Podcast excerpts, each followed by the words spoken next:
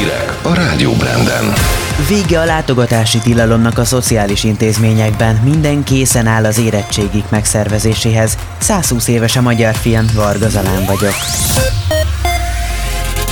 Üdvözlöm Önöket, felgyorsult az oltási kampány a héten. A legutóbbi adat szerint a beoltottak száma elérte a 3 millió 870 ezret.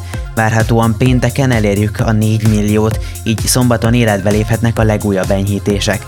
A miniszterelnökséget vezető miniszter közölte, a kiárási tilalom mindenki számára egy órával későbbre éjfélre tolódik, a többi lazítással pedig főként azok élhetnek, akiknek már van védettségi igazolványuk.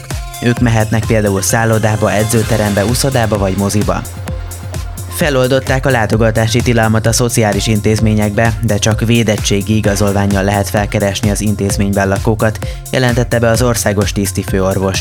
Müller Cecília az operatív törzs tájékoztatóján felhívta a figyelmet arra is, hogy akinek van védettségi igazolványa, elhagyhatja az intézményt, akinek nincs, annak 72 órás eltávozás után egy negatív antigéntesztet kell bemutatnia.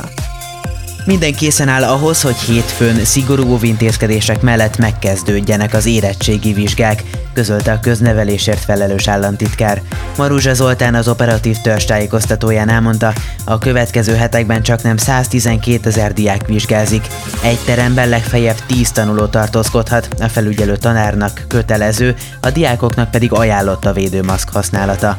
A tavalyihoz hasonlóan idén is csak írásbeli érettségi lesz.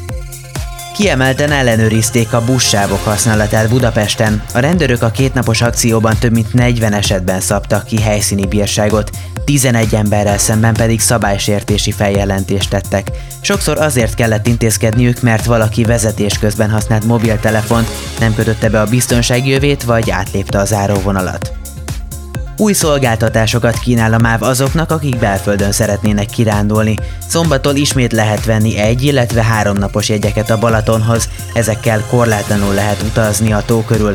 Budapesttől pedig a Tiszatóhoz indulnak közvetlen vonatok, nagy kerékpárszállító.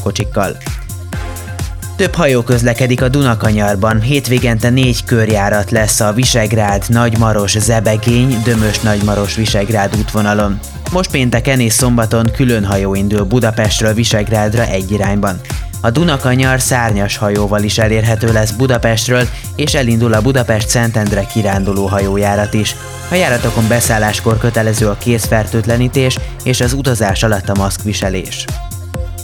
Zöggenőmentesen indultak újra a közlekedési vizsgák. Tíz nap alatt több mint tízezret regisztráltak, ezek többsége elméleti volt, közölte az Innovációs és Technológiai Minisztérium.